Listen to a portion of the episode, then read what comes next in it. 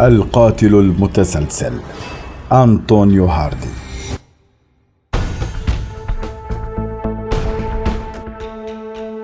أنطونيو جون هاردي قاتل إنجليزي متسلسل عرف باسم السفاح الممزق.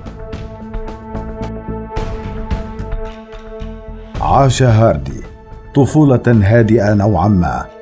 على العكس من غيره من القتلة المتسلسلين الذين عاشوا اضطرابات كثيرة في طفولتهم. وتفوق هاردي دراسيا والتحق بالجامعة ليتخرج من تخصص الهندسة.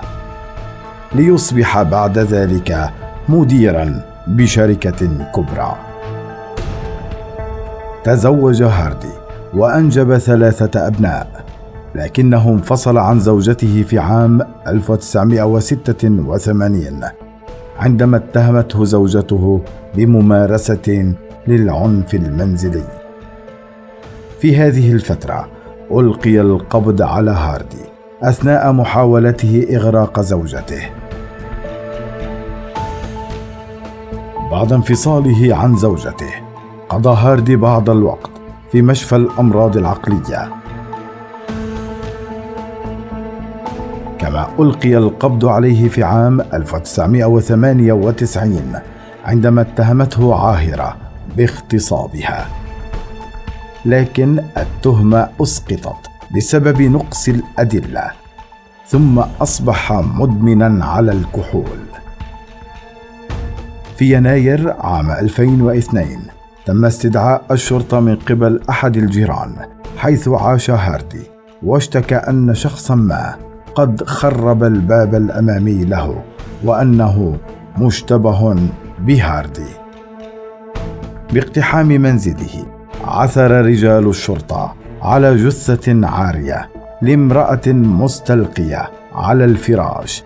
بها الكثير من الجروح والكدمات على رأسها وتم التعرف على شخصيتها بأنها سالي وايت 38 عاما وهي عاهرة. كانت تعيش في لندن.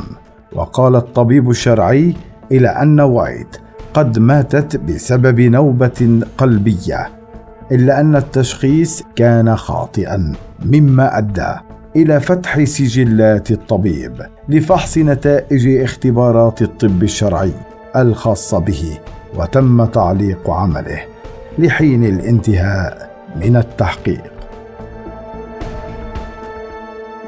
بعد ذلك. اعترف هاردي أنه لا يتذكر كيف وصلت وايت إلى منزله بسبب إدمانه الشديد على الكحول. وأثناء الاحتجاز تم نقل هاردي إلى مشفى للامراض النفسية وبقي هناك حتى نوفمبر عام 2002 في الثلاثين من ديسمبر عام 2002 عثر رجل متشرد يبحث عن الطعام في صناديق القمامة على بعض الرفات الممزقة لامرأتين وتم التعرف على الضحايا. بريدجيت ماكاليان 34 عاما وإليزابيث فالاد 29 عاما. تم فتح التحقيق مع هاردي الذي هرب من المشفى وعثر عليه مختبئا. خلف صناديق القمامة وحدثت المعركة لكن الضابط قام بضربه وأفقده الوعي بعد أن قام هاردي بطعنه. على الرغم من معاناتهما من هذه الإصابات قام ضابط الشرطة الجريح باقتفاء أثر هاردي ووصلوا إلى شقته حيث عثروا على الأدلة المادية ضده. وبقايا ملابس المرأتين وبضعة بقع من الدماء التي تم رفعها جميعا من أجل محاكمته.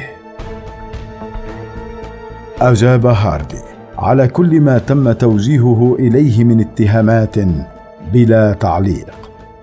فتم توجيه تهمة القتل إلى هاردي بشأن كل من ماك كلينان ووايت وفلاد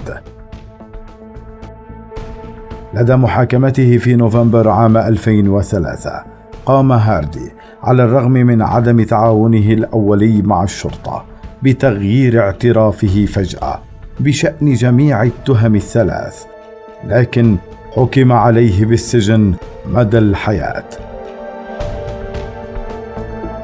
أفاد رجال التحقيقات بأنهم قد عثروا على رفات جثث أخرى لامرأتين تم تقطيع جثتيهما وألقيتا في نهر التايمز وما يصل إلى خمس أو ست جرائم أخرى تحمل تشابها ملحوظا مع الحالات التي أدين بها ولكن لم يكن يوجد دليل كاف لتوريط هاردي بشكل مباشر بها. في عام 2010 تم تشخيص حالة أنطونيو هاردي بأنه يعاني من اضطراب في الشخصية حيث قرر قاضي المحكمة العليا وضعه على قائمة السجناء المسجونين مدى الحياة.